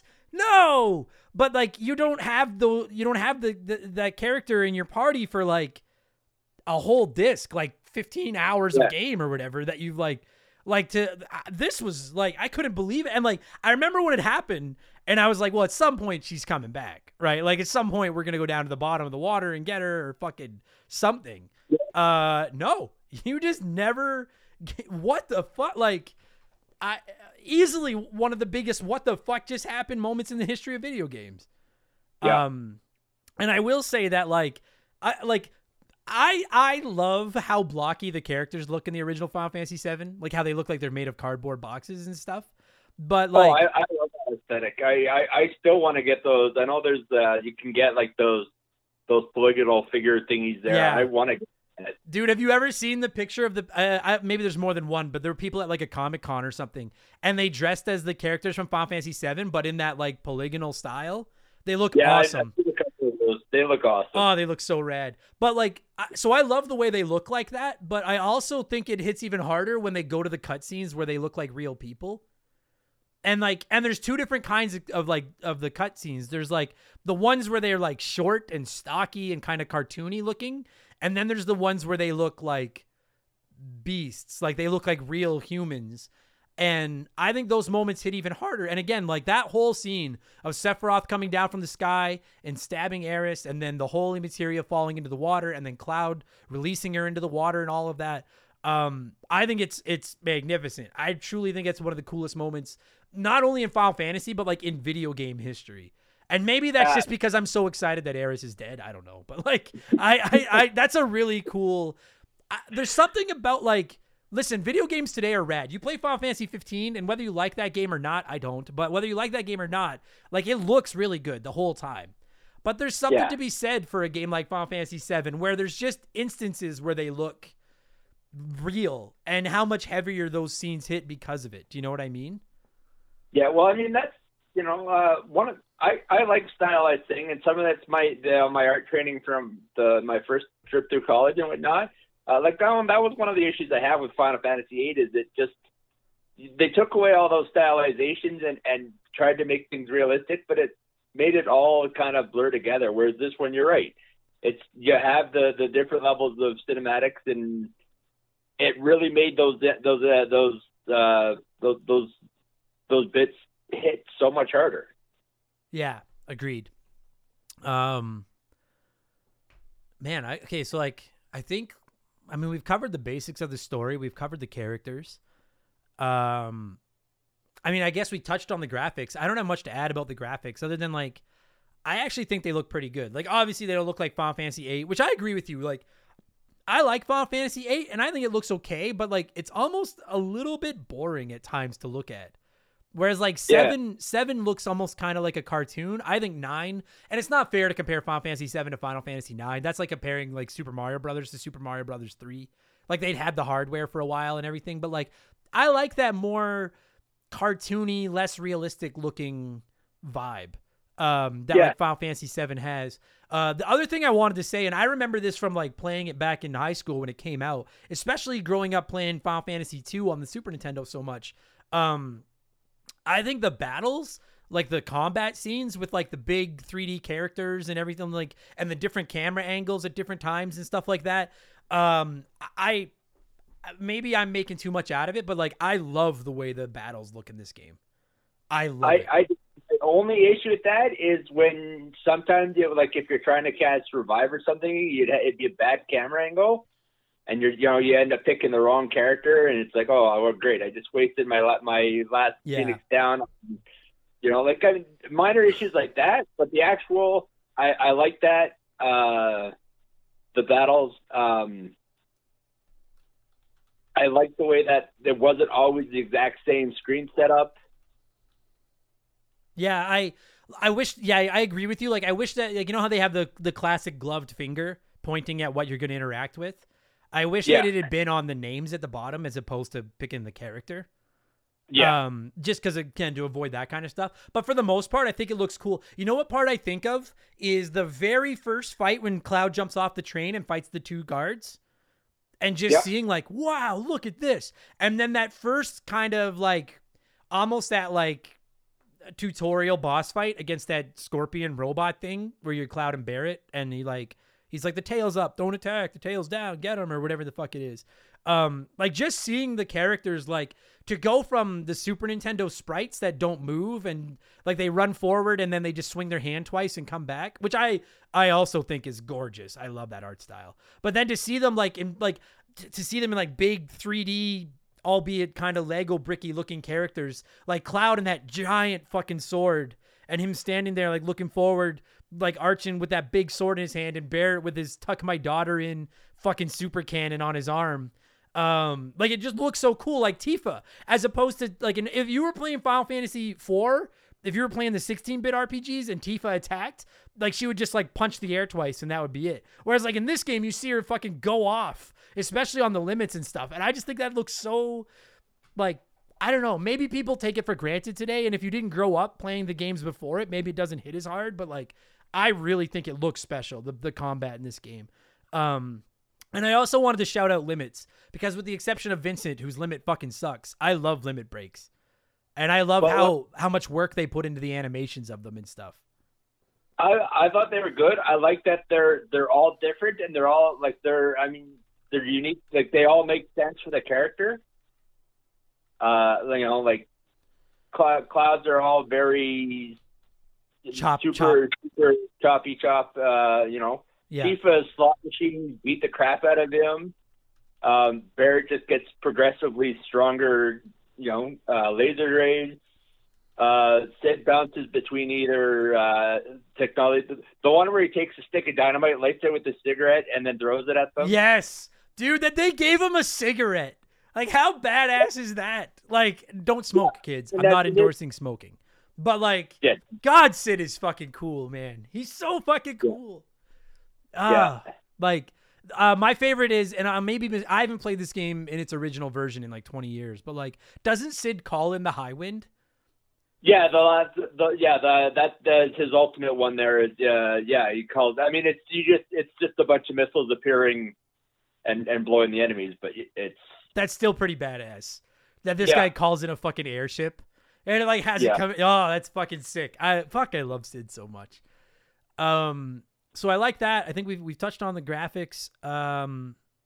So and if there's anything else that we're forgetting, by all means, but the two things that are sticking out to me that I wanted to touch on were materia and the music. Okay, let's do the music first. Okay.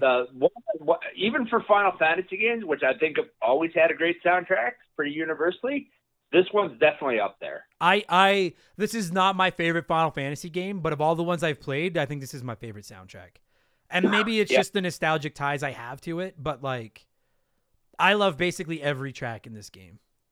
Yeah, there's not a bad one. Like even their Chocobo, the Chocobo tune is upbeat and whatnot, but it's very, it's silly. Yeah. But I mean, like their version of it for this, I think is nice. It's fun and yeah. This game is stellar. Yeah, I don't want to say that they like tried harder in this game because I'm sure they try hard on all other games. And maybe it's because this was the first one with the CD where they obviously had, the opportunity to do better music and stuff like that. But I don't know what it is about it, but like I can hear the music in this song like to this day, like the Sephiroth, like where you can hear like the singers, like I can't do it, but you know what I mean? Like that Sephiroth music and obviously that music in the motorcycle scene fucking turns me on because it's so awesome. And like, just like the battle music, the boss music, the Shinra music, like the fucking Cosmo Canyon music, like all the music in this game just hits. It's so fucking good. I don't have any of it on my phone, but like I might change that and get some of it on my phone. It's that good. And then I used to have this track. I've lost it somewhere in one of my moves or something, but I used to have the soundtrack for this game. Oh, it is so good. And it fits the game so well. Maybe that's like, obviously there's no voice acting and that is what it is. But like this game,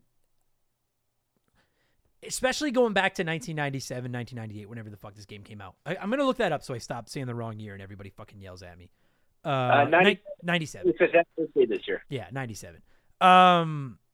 It felt like playing a movie, and I know that sounds stupid, but like it really did, especially if you grew up on Earthbound and Super Nintendo Final Fantasies and Chrono Trigger and stuff like that. Like those went from like, these are video games to like, this comes across as like a movie between the better graphics and the deeper story and the incredible backgrounds and all that stuff. And then you add in the soundtrack and it was just so like, I did listen to CD. Like, it's funny because when I think of this game, I think of the soundtrack, but I also think of Offspring's Americana album because I used to listen to it all the time on my Discman while I would just grind to like master all my materia and stuff like that. Like I could listen to like, this is a game that like, if I was to play this today on my Switch or something, I would have the sound up. Like normally I turn the volume off on my Switch when I'm playing. I would turn the volume up on this one because it's just, that music is so fucking good, Daniel. Yeah. Oh no, you know what I mean? That's music isn't one of those things that normally jumps out at me. But like this, when you've got a soundtrack that so fits the media it's for, it's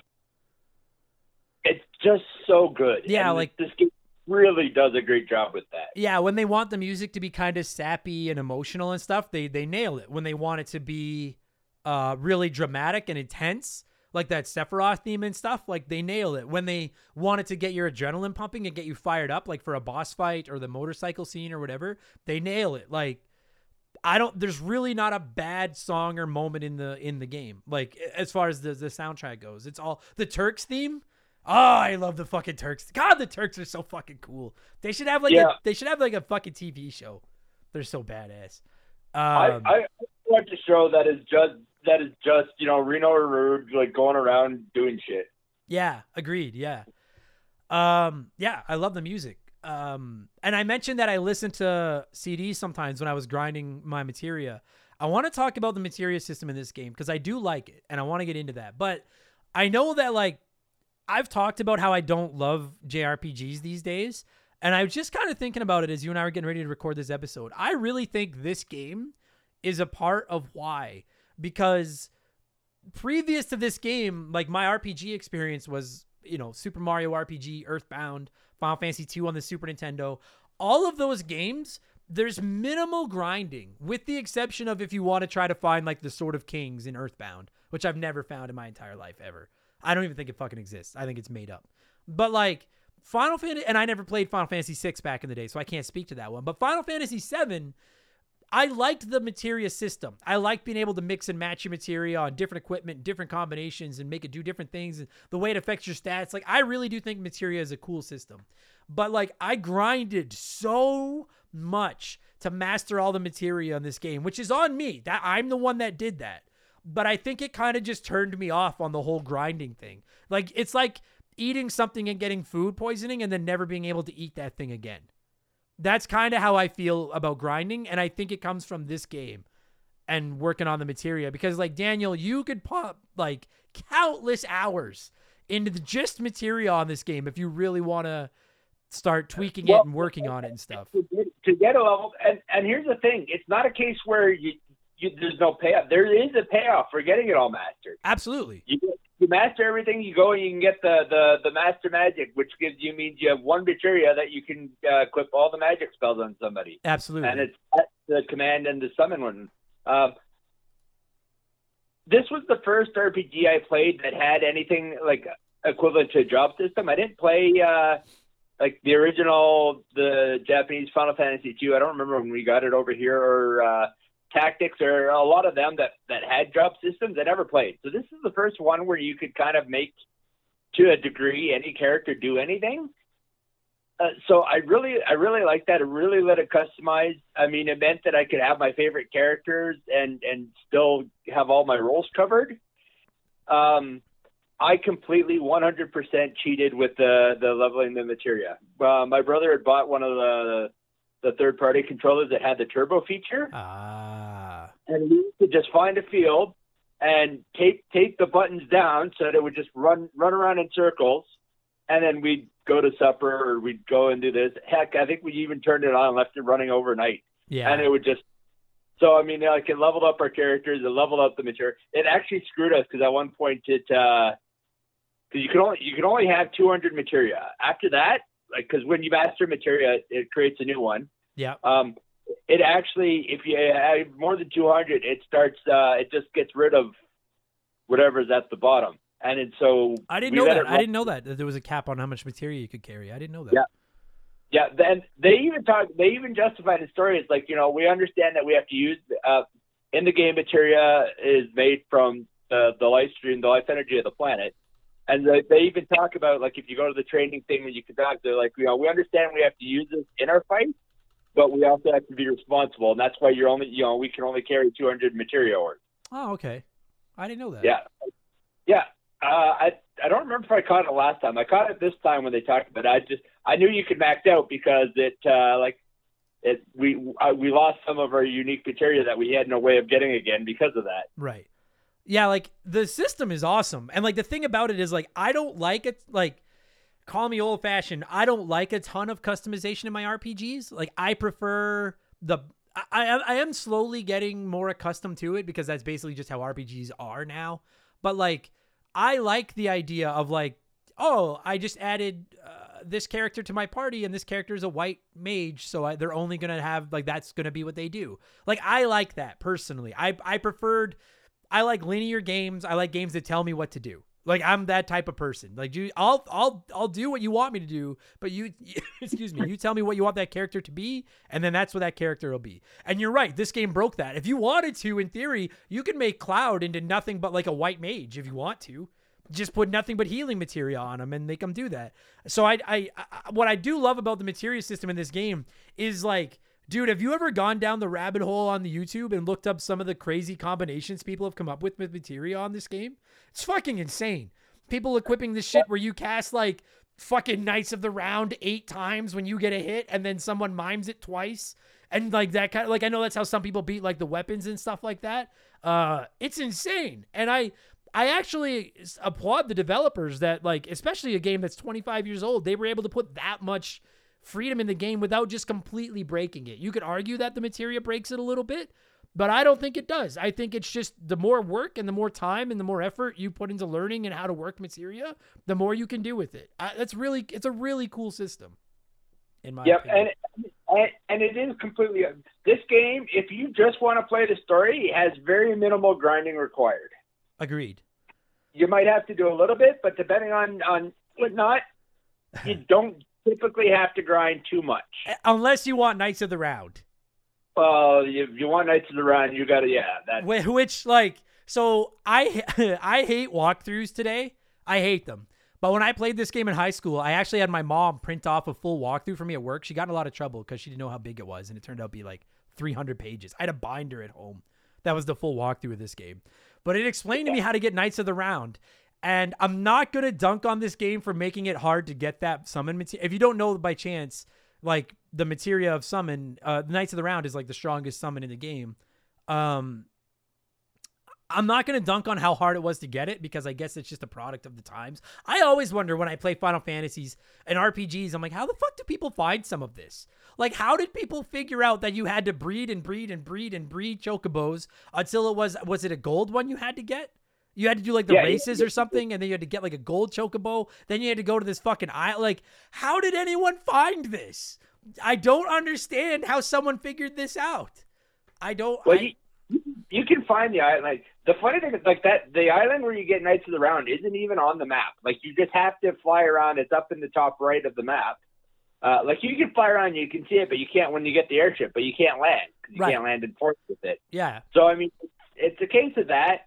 And then there is a guy, the Chocobo Sage, who you have to talk to him periodically, and he tells you about, like, there's different type of Chocobos, and he does tell you how to get them, but you have to talk to him an awful lot and break in between and whatnot.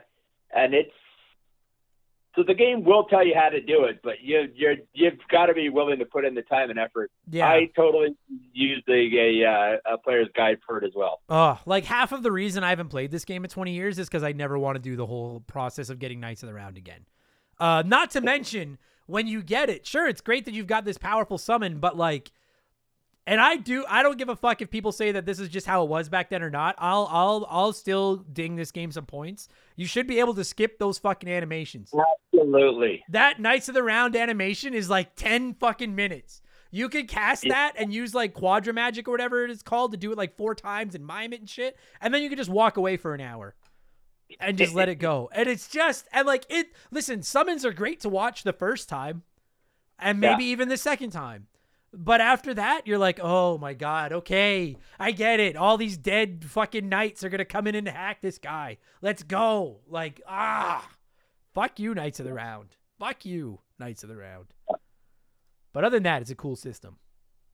Yeah, and, like, there's just lots of cool ones, like, especially when you start getting, like, the you know, like, the counters, but the sneak attack one, the one that got you always get at least one attack in preemptively. Yeah.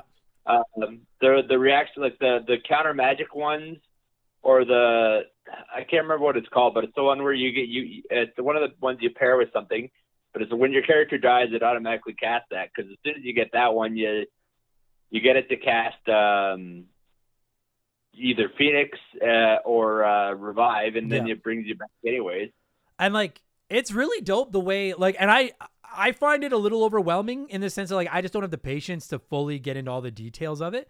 But I love stuff like you can just load up materia on like, just Barret, for example. If you load up the right materia, it's not even about the magic it gives them. It's about the stat boosts it gives them. Because all the materia affects your stats and stuff like that. Like, there's an incredible amount of depth to this game if you want to really tinker under the hood and really play with everybody's buffs and stats and stuff like that. Plus some weapons. Like, I love how every weapon has different amounts of slots, and some of them are linked and some of them aren't. And some weapons get more powerful with different materia equipped to them and stuff like that. Like, if you're a nerd that's into that kind of stuff, it was a really incredible system back in the day. Yeah. So, no, absolutely. And it, you know, I'm... What's that? It's a level of, you know, it's a level of custom. The weapon thing was cool, especially if you're trying to find the balance between leveling up deteriorate because some weapons you could get the double, but they weren't as strong as other weapons, or some of them would give no. You couldn't level up material on it at all, which was always. Oh yeah, always. Like the amount of AP they got. Yeah. Holy fuck, it's insane. Like it's. So, I mean, you can, like the other thing that kind of bugs me is, like, I like that you only roll 3 party members. I prefer a smaller party. But I hate when you can't remove the main character. And, like, even looking at, like, as much as I love Super Mario RPG, if I had it my way, I would roll a team of Bowser, Geno, and Peach. Like, I would get rid of Mario. And in this game, I would roll, like I said, Cid, Tifa, Red XIII, I think. I'd get rid of Cloud. Like, I get why you can't because they're so critical to the story and everything. But I just wish sometimes that you could.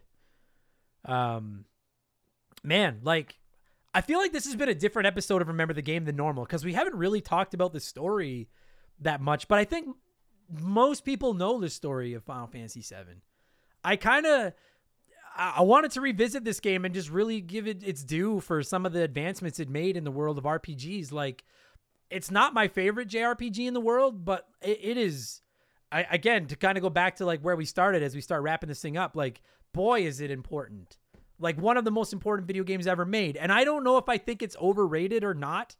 It's certainly not. I can't imagine there's anyone on the planet that thinks Final Fantasy VII is underrated. I know for a fact we have longstanding members of our community that think it's overrated. I don't so much think it's overrated. I think its influence is astronomical. I just don't like. You just replayed it. Did you like? Was it? Did you have fun? Like, I don't really have any urge to ever play this game again. Like, did you enjoy it? I did have a lot of fun, and I mean, I played it on the Switch, so I was able to have the speed boost and and I could turn off random encounters and do the thing that keeps your limit bars.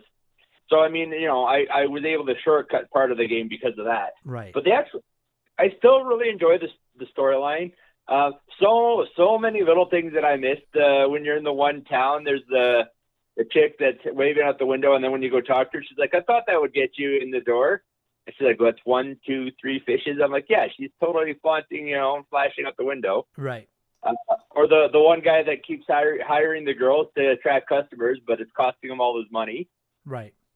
Like it was fun replaying those things, with a more adult mindset. Yeah, and catching all these things that probably should not have slipped by in a kid's game.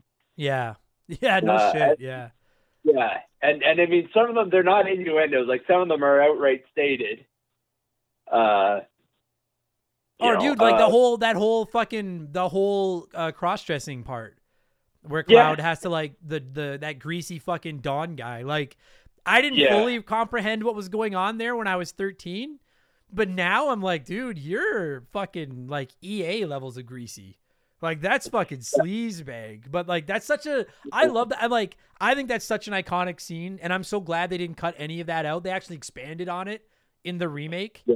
I don't have a lot of urge to play it again, but like, I know we weren't going to talk too much about the remake. I want to just say, I really feel like Final Fantasy VII Remake gave me a little bit more of an appreciation for the original game. And yeah, I didn't like that one. Like, I mean, like I said, this was probably my second favorite Final Fantasy game. Honestly, there's not a whole lot of RPGs. I'm like you, they're not my favorite genre. But, it's definitely, probably top 5 RPGs in general. Sure. Easily. But that remake really it managed to highlight a lot of things I like about this, and like going back and playing the original after the remake, it was definitely a trip, and I do recommend it. But I mean, this last replay, it was still 35 hours I put into it. Yeah, so. And I assume that you didn't like master every materia and go fight all the weapons and all that kind of stuff. Nope. You throw all that shit in, and like I don't even. What are you looking at, like 50, 60 hours?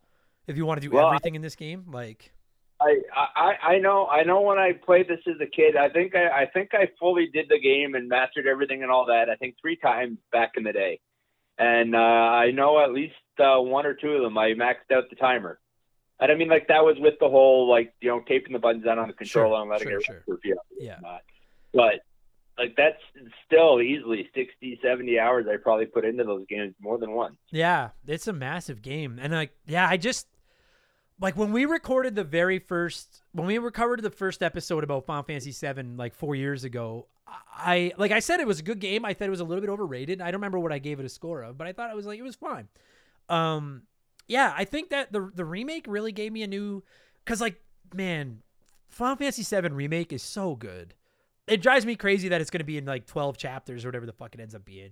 But the game itself is so good. And it really just like, it was like this game that I played in high school where like you could see it, but you also had to kind of use your imagination to imagine what it would fully look like in real life.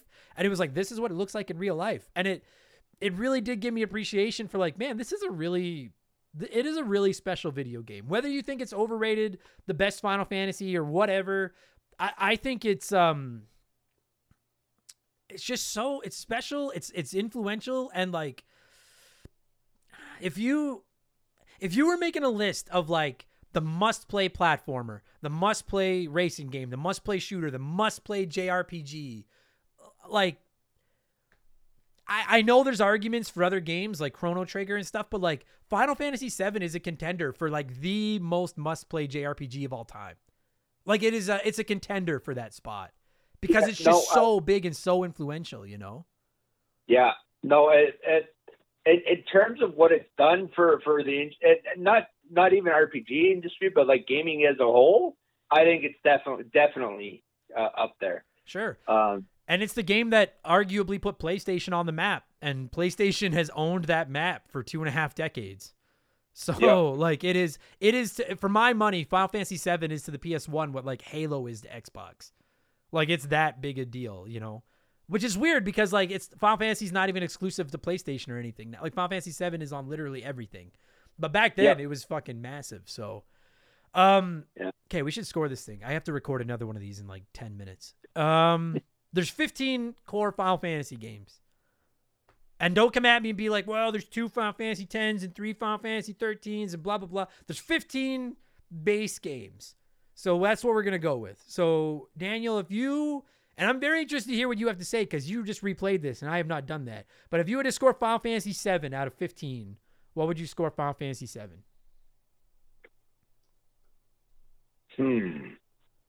Keep in mind that I'm one of those people that, you know, for me, a 5 out of 10 is you know, legitimately an average. And, you know, I'd give this game probably an 11 out of 15. Right. It loses a point for Cait Sith. It loses points for the confusing things that maybe some of it was translation would not get the point for killing Aerith. Yeah, no, 11 out of 15, I think. Yeah, all right. Yeah, I think I'm gonna go. Like, I'll give it like a 12. I think there are better JRPGs. There's certainly ones that I like more. I think there are better Final Fantasies. Like, this is not in my top 3 Final Fantasy games. It's close, but it's not in my top 3. I think there's better protagonists. I think there's better magic systems. I think I love the job system in some other games. I think there's better villains. Like outside of the soundtrack, I don't know if there's any one thing that I like more about Final Fantasy VII than any other Final Fantasy game. But as a collective work, I'm like this. It's a pretty damn good video game. And I'll ask you, like, and maybe it's a little bit loaded because you've already played it, but like, if someone had never played this game, like, I would assume it's as playable today as it was back then. Yep. Like, it's not and that's, I know that it's different because it's an RPG. It's not an action game like a Metal Gear Solid or a Resident Evil, but like some of those games, a lot of PS1 games can be tough to play today. Whereas I think this one, you could pick it up and play it no problem. And I know it's different. It's a JRPG, but like, even compared to JRPGs of today, I think this game is very, very playable. I absolutely think it's you could pick it up and, you know, I mean, I would say, you know, play it on the Switch that you can turn the times 3 speed up on, And you know what? It almost might be more playable today because you have the internet, so you can look up what the fuck is going on with Zack, as opposed to just trying to figure it out on your own. Anyway. Yeah, this was different than a lot of I feel like this was a different episode, but I had a frankly, I had more fun with this episode than I expected to. Like, because I'm not the world's biggest Final Fantasy VII fan, but just going back and talking about how important this damn game was, like, this was a trip down memory lane, man. This was a lot of fun. Yeah, I agree. So thank you. Glad you asked me to do this one. Yeah, thank you for doing it. Thank you for taking 35 hours of your life to replay it just for this podcast, and thank you for agreeing with me that Cait Sith and Aerith fucking suck. I really, I appreciate it, buddy. Thanks for doing this. Yeah, Final Fantasy Remake could have just remade the game with no changes aside from getting rid of those two characters, and I'd be okay with it. Can you imagine Final Fantasy VII Remake without Aerith? Oh, Christ. People would have fucking rioted in the fucking streets.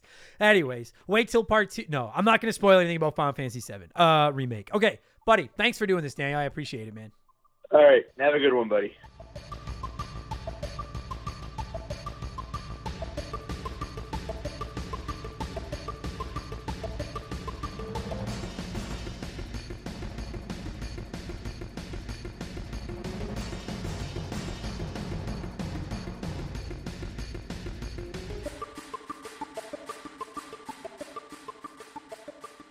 That's going to do it for this week's episode. Daniel, thank you so much for giving me a call and talking Final Fantasy VII. And to every single one of you nerds hearing my voice right now, whether this is your first Remember the Game, maybe your 195th episode of Remember the Game, thank you so much for the support. I really appreciate it. If you were like, hey, that episode, that podcast doesn't suck, maybe consider leaving us a nice review on your podcast service of choice. I'm not quite sure what they do, but I know the good podcasts ask for them, so we're going to do the same thing. Plus, it makes me feel good when I read nice reviews. And if you're like, dude, I can't get enough of this guy's voice, maybe consider supporting us on Patreon. Because I'm telling you, I truly believe this. This might not be the best podcast on the internet. I'm certainly not the best podcast host. I barely know how to edit all the audio. My voice cracks all the time. I can't pronounce words with more than three syllables. And I don't like fucking popular games like Majora's Mask and Suikoden, and everybody gets mad at me for it. But God damned if I don't give you a good bang for your buck over on Patreon. For just $2 a month, you get two additional podcasts every week to go with the shout out, access to our Discord, the ability to write into our show, and a whole bunch of other stuff. Two additional every Thursday and Friday. You get extra shows for $2 a month. Plus 5% of your Patreon pledge every month is going to be donated to the Stollery Children's Hospital in December as part of my 24-hour charity stream. Patreon.com/rememberthegame if you're interested there. And finally, I have a P.O. Box. You can find the address at rememberthegamepodcast.com. It is P.O. Box 69181, Edmonton, Alberta, Canada, T6V1G7. Just shoot me a little something small, postcard, a letter, something little. Tell me where you're listening, and I'll send you a postcard back, and we'll be friends, and that'll be fun. That's how it works. Oh yeah, and finally, I stream on Twitch most Tuesday nights, and then just whenever I can get over there. Twitch.tv/memberthegame. If you're interested in looking me up. Not remember. Member the game. I'm over there just playing games and arguing with people all the time. It's lots of fun. I don't beg you for subs or anything. Just come hang out, all right? That'll do it for this week's episode. Thanks again, everybody. We will be back in, I guess, tomorrow for Patreons. I'll be back with our spiciest gaming takes episode of Expansion Pass. I'll be back on Friday with Game Patch. And I'll be back next week with a whole nother juicy smorgasbord of podcasts, including Remember the Game number 196, which, if everything goes according to plan, will be about Castlevania Area of Sorrow for the Game Boy Advance. Ooh. Anyway, take it easy, everybody. I'll talk to you on the next one. Cheers.